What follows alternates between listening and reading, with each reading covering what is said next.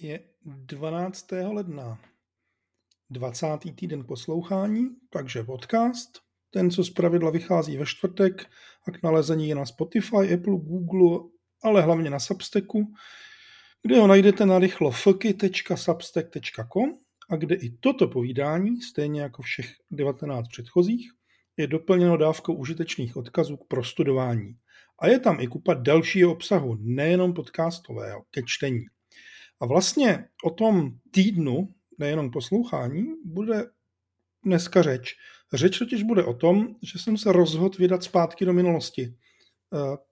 Začít trošku víc využívat e-maily, protože je to se sociálními sítěmi čím dál tím horší a horší. A tím právě začneme. Algoritmická timelina, která se mezi tím objevila úplně všude a nově jí vnucuje opět už i Twitter, takže bude velmi obtížné se přepínat na tu klasickou timelineu, která je chronologická a budete dostávat jenom zoufale a příšerně filtrované příspěvky, tak ta je vlastně pro sociální sítě vysvobozením, protože umožňuje určovat, koho uvidíte nebo neuvidíte a daleko víc tam dávat reklamu, za kterou se vybírají peníze. Celé to vede k tomu, že sociální sítě, dnes hlavní způsob šíření informací a marketingu a tak dále, mají stále klesající dosahy. Na všech je vidět čím dál tím větší snaha vynutit placení, tak, abyste byli vidět, protože ty ztrácející se uměle omezené dosahy vlastně můžete vyvážit tím, že vy si je koupíte zpátky, což je vlastně úplně výborný. Úplně výborný. A nefunguje to ani na osobních profilech, že by vás vaši přátelé, všichni vaši přátelé viděli, když tam něco dáte. Málo kdo si tohleto uvědomuje, ale když budete mít tisíc přátel, tak vás v příznivém případě ten jeden příspěvek, ta sociální síť ho dovolí vidět, tak stovce, možná sto padesát lidem maximálně. A čím víc přátel nebo čím víc fanoušků máte, tím horší to samozřejmě je. Jestli tam slyšíte v pozadí cvakání, tak ta bláznivá kočka, sissy the cat, šla obědvat. Tomu nezabráním, takže se omlouvám. Ale pojďme zpátky k tomu, o čem se dneska povídáme. Vaši sledující, ať teda to bereme jako u osobních profilů, nebo vaši fanoušci, když to budeme brát u různorodých firemních profilů, nebo ne zcela osobních, navíc nejsou vaši. Oni vám je kdykoliv můžou vzít, ten profil vám můžou samozřejmě smazat jako celek. Mají na to ale daleko lepší, lepší, mnohem lepší nástroj, který se jmenuje shadowban, takže udělají to, že sice vy existujete, ale oni vás prostě neukazujou. Omezujou vás, protože si myslí, že jste něco hroznýho provedli. Ty fanoušky vám můžou sebrat i tak, že vám je prostě smažou, nebo že prostě ty fanoušci prostě nějakého důvodu si vás neoblíbějí a tak dále. Já jsem v roce dva tisíce dvacet tři, no vlastně měl bych začít trošičku, možná už v roce dva tisíce dvacet. Začalo mi vadit, že když dávám věci na Facebook nebo kamkoliv jinam, tak je za A málo kdo vidí, a to tehdy to bylo ještě tak dva až třikrát tolik, co teď, a také, že je to vlastně takový nějaký rychloprůtokový ohřívač. Že ty věci tam dám, on se na ně někdo podívá a pak už je nikdy nikdo neuvidí. A já, protože jsem stará škola, tak mám daleko radši blogování a dávání na web, takže jsem někdy mezi dva tisíce dvacet a dva tisíce dvacet dva na mém blogu, což je pooh tečka cz, zprovoznil věc, kterou jsem nazval Old School střípky. Prostě jsem stará škola, Old School. A začal jsem ty věci, co dávám na sociální sítě, většinu z nich, dávat vlastně do formy blog postu, příspěvku. Jednou, dvakrát týdně, vlastně vždycky několik dnů toho, co se na sociální síti objevilo, nebo na všech mých sociálních sítích jsem dával i tam. Mezitím jsem samozřejmě ještě provozoval spoustu dalších věcí, jako jsou třeba tady rychlovky, tři sta šedesát pět tipů, kolotipy a podobně. A tam jsem provozoval e-mailingy. V pátek si můžete na kolotipy objednat přehled nejzajímavějších věcech o mikromobilitě, kolech, koloběžkách a pohybu a, a městské mobilitě a podobných věcech. tři sta šedesát pět tipů v neděli rozesílá, teď už mimochodem také předělaný do poněkud lepší podoby e-mailing s tím, co vyšlo ten týden a přidává k tomu spoustu zajímavých věcí, které vlastně nikde jinde se víceméně neobjevují. Rychlovky posílají v neděli přehled toho nejzajímavějšího, co se v týdnu objevilo, je poměrně hodně velký a je tam i docela zajímavá pointa, může být i placený a tím pádem ještě větší. Mimo to posloucháte podcast vlastně Rychlovek nebo respektive Týdne, vydává se i extra obsah a tohle to všechno vlastně chodí e-mailem. Já jsem záměrně nakonec teď v lednu, někdy poprvé před týdnem, předělal ty Old School střípky i do e-mailové podoby. Na úplně stejné platformě, jako vzniká tady tento příspěvek, to znamená na Substacku. Říkám tomu pivot to e-mail nebo návrat ke kořenům a myslím si, nebo lépe řečeno, jsem o tom docela dost přesvědčený, že je to jedna z docela dobrých cest, kterou se v tuhletu chvíli, kdy sociální sítě některé umírají a jiné prostě dělají všechno pro to, aby vás neukazovali, tak je to velmi, velmi užitečná cesta. Pokusím se vám vysvětlit, proč, proč byste se mohli zkusit vydat i touhletou cestou. Těch důvodů je samozřejmě několik. Ono je to levné. Za předpokladu, že máte k dispozici něco, jako je Substack, nebo ještě se potom vrátíme k těm dalším možnostem, kde třeba nemusíte nic platit, nebo ty ceny jsou velmi mírné. Ty platformy se dneska vyvinuly tak daleko, že jsou hrozně snadno použitelné, příjemné, uživatelsky přívětivé, nabízejí spoustu dalších fantastických možností a budete tam mít zaručený poměrně vysoký dosah. Bude samozřejmě záležet na vás, kolik dokážete získat odběratelů e-mailem, protože to je podmínka nutná. Nicméně zároveň k tomu budete mít webovou podobu, protože Substack vedle toho, že chodí e-mailem, tak vlastně to, co tam dáváte, tam můžete mít i jako blog, takže e, zabijíte dvě mouchy jednou ranou. A v tom e-mailu budete mít poměrně slušný výkon, protože ten počet otevřených, přečtených e-mailů bývá běžně třeba šedesát až sedmdesát procent. Budete samozřejmě muset dobře pracovat na titulcích a když tak si trošku hrát s tím, kdy to rozesíláte, budete muset to podpořit minimálně ze začátku, ale i průběžně i na těch sociálních sítích, co máte, ale bude to podstatně jednodušší a efektivnější, protože ta podpora, kterou do toho dáte, vám přinese odběratele. Ti, když budete posílat pravidelně obsah, nebude ho příliš mnoho, tak vlastně to oceňují třeba v tom, že je to poměrně konverzní. Řada z těch lidí, kteří dělají newslettery, velmi dobře vědí, že se jim tam daří prodávat věci nebo prodávat sebe. A oproti sociálním sítím, kde vlastně nevlastníte vůbec nic, naopak po vás ta sociálních sítí chce, abyste ji maximálně platili, abyste vůbec byli vidět, tak je to velká změna.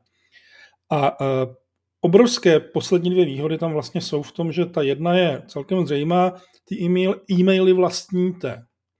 Když se rozhodnete třeba od Substacku, od Substacku přejít někam jinam, ať už třeba do něčeho většího, jako je MailChimp, nebo do něčeho českého, jako je třeba Piky, vlastně nevím, jak to, jak to Denisa vůbec čte, ale třeba to čtu špatně. Mimochodem velmi povedený velmi povedený český produkt, vlastně snažící se vytvářet něco, jako je Substack nebo Patreon, tak prostě vezmete ty maily těch lidí, co to odebírají a vložíte si do, do té nové platformy. Zcela běžně navíc můžete ty obsahy, které jste tam tvořili předtím, když to zrovna není úplně podcast, ale text, tak není problém třeba zmigrovat i na tu jinou platformu. Nebrání vám v tom. Kdybyste chtěli cokoliv migrovat mezi Facebookem a nějakou jinou sociální sítí, tak zjistíte, že to vlastně nemožný. Hlavně je tam nemožný, abyste získali ty sledující, které máte na té sociální síti. Obrovská výhoda e-mailu totiž je, že je univerzální. Mají ho úplně všichni, je platformově nezávislý a není tam žádný login nějakého big techu, jako je třeba Facebook. A poslední fantastická výhoda je, můžete to monetizovat. Já jsem to začal někdy v létě nebo po létě zkoušet právě tady na, na Rychlovkách. Musím strašně moc poděkovat těm, kteří v roce dva tisíce dvacet dva si zaplatili ať už měsíční nebo třeba rovnou roční předplatné. To roční je padesát dolarů, takže je to vlastně docela legrační částka. Měsíční je pět dolarů. Vlastně i fajn k tomu, že když něco vyjde, co si chcete jednorázově přečíst a je to zrovna zamčené, no tak prostě za těch pět dolarů se to asi celkem vyplatí.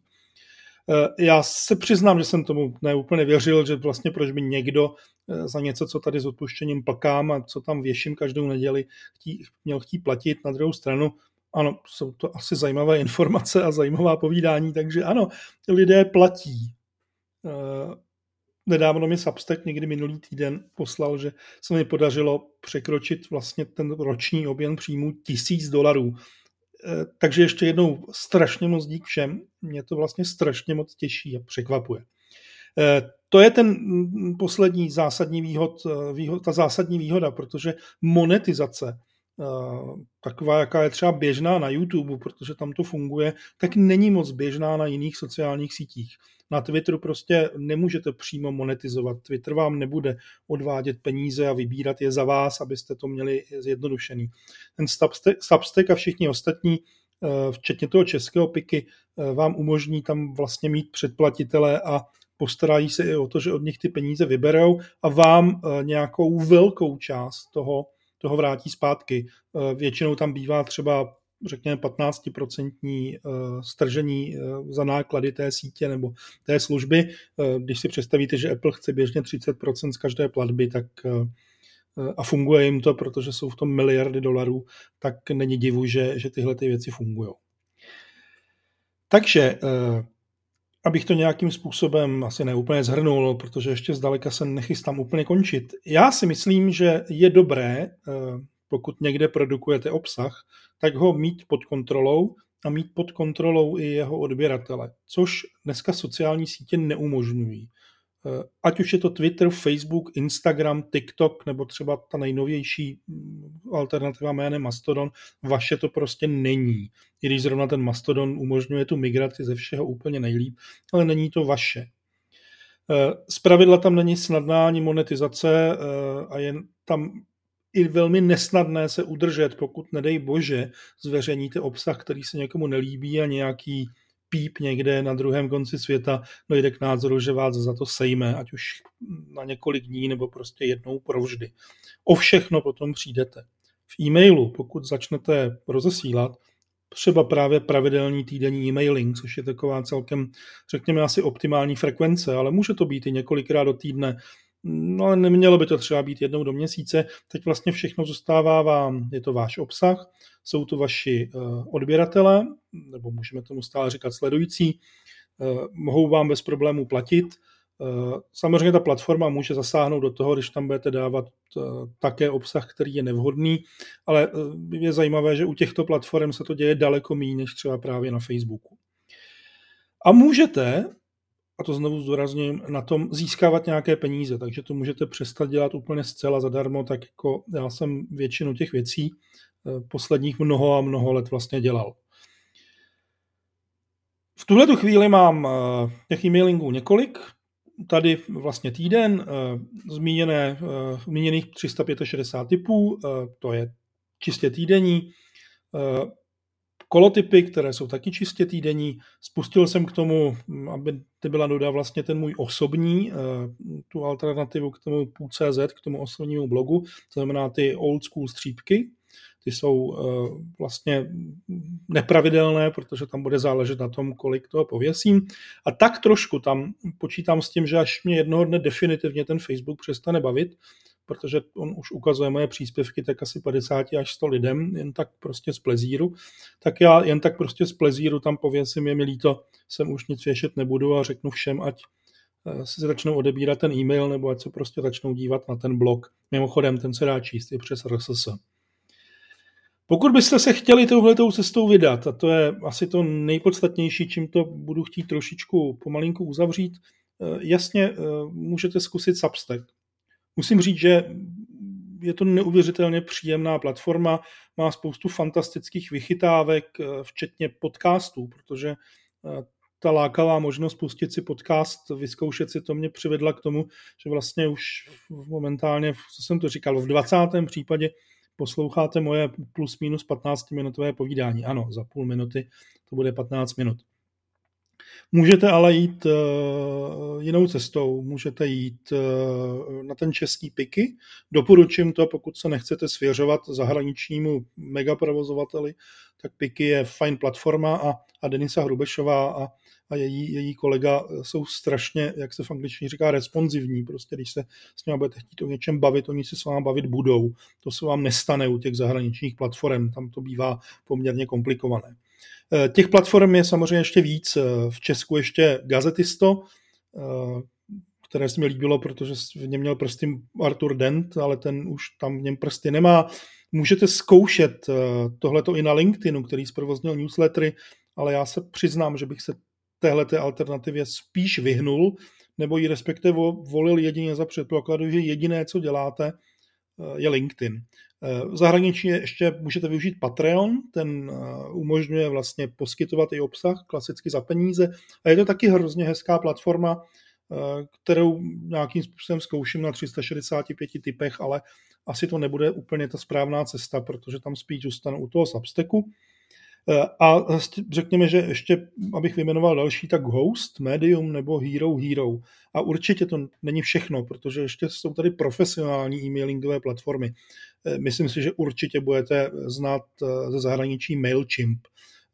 Tam ale už počítejte s tím, že to je pro obrovské objemy, pro velmi pokročilé věci, pro elektronickou komerci a hlavně je to víceméně velmi brzy placená platforma, protože vyčerpáte ty počty volných e-mailů nebo volných odběratelů. Na Substacku nic takového není. Nebo pokud nechcete zveřejňovat obsah v podobě písmenek, což je moje hlavní parketa, tak můžete jít do řady různorodých podcastových platform. A samozřejmě si to můžete zkusit prostě vlastně naprogramovat nebo řešit sami. Těch řešení open sourceových a různorodých jiných je poměrně hodně a jediné, co tam budete samozřejmě mít problém, je, že budete potřebovat nějak vyřešit placení. Ta výhoda toho Substacku nebo Piky nebo koliv dalšího je právě v tom, že za vás vybírají peníze a nemusíte řešit platební brány. Pokud byste s tím chtěli poradit, tak se klidně ozvěte.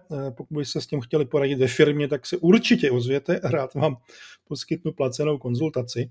A to, čím to teď uzavřu, je takovým malým uvažováním o budoucnosti. Já si myslím, že do budoucna je dobře se držet právě toho e-mailingu, protože je to věc, která je opravdu univerzální, není vázaná na nějakou konkrétní platformu. Můžete ty data kdykoliv popadnout, jít kamkoliv jinam, můžete těm lidem posílat cokoliv, kdykoliv, pomocí jakýchkoliv nástrojů, můžete si to programovat sami, můžete využívat něčí, něčí nástroje. Není tam nikdo, kdo by vám ty odběratele vzal, když nebudete psát špatně maily, tak nebudou končit ve spamových uh, složkách a zatím nikdo z těch e-mailových providerů není až tak srdnatý jako sociální sítě, aby začal rozhodovat o tom, který e-mail smí vlastně ten příjemce dostat a který nesmí. Je to navíc i fantastický nástroj přímé komunikace. Ti lidé vám samozřejmě mohou zpátky psát, můžete získávat zpětnou vazbu, můžete nad tím budovat spoustu dalších věcí, včetně nějakých diskuzních for, chatů, prostě čehokoliv, na co si vzpomenete. Nakonec si ten Substack doplnil vlastně chaty ve snaze zasáhnout i tuhletu část trhu. A když znovu a znovu zopakuju to, že vám to vlastně nikdo nemůže vzít, tak to je to, co já v tuhletu chvíli vidím jako nejzásadnější výhody oproti tomu, kam se sociální sítě vydávají, jakým způsobem se vlastně proměňují na čistě placený a hustě filtrovaný nástroj. A to by vlastně bylo pro dnešek všechno.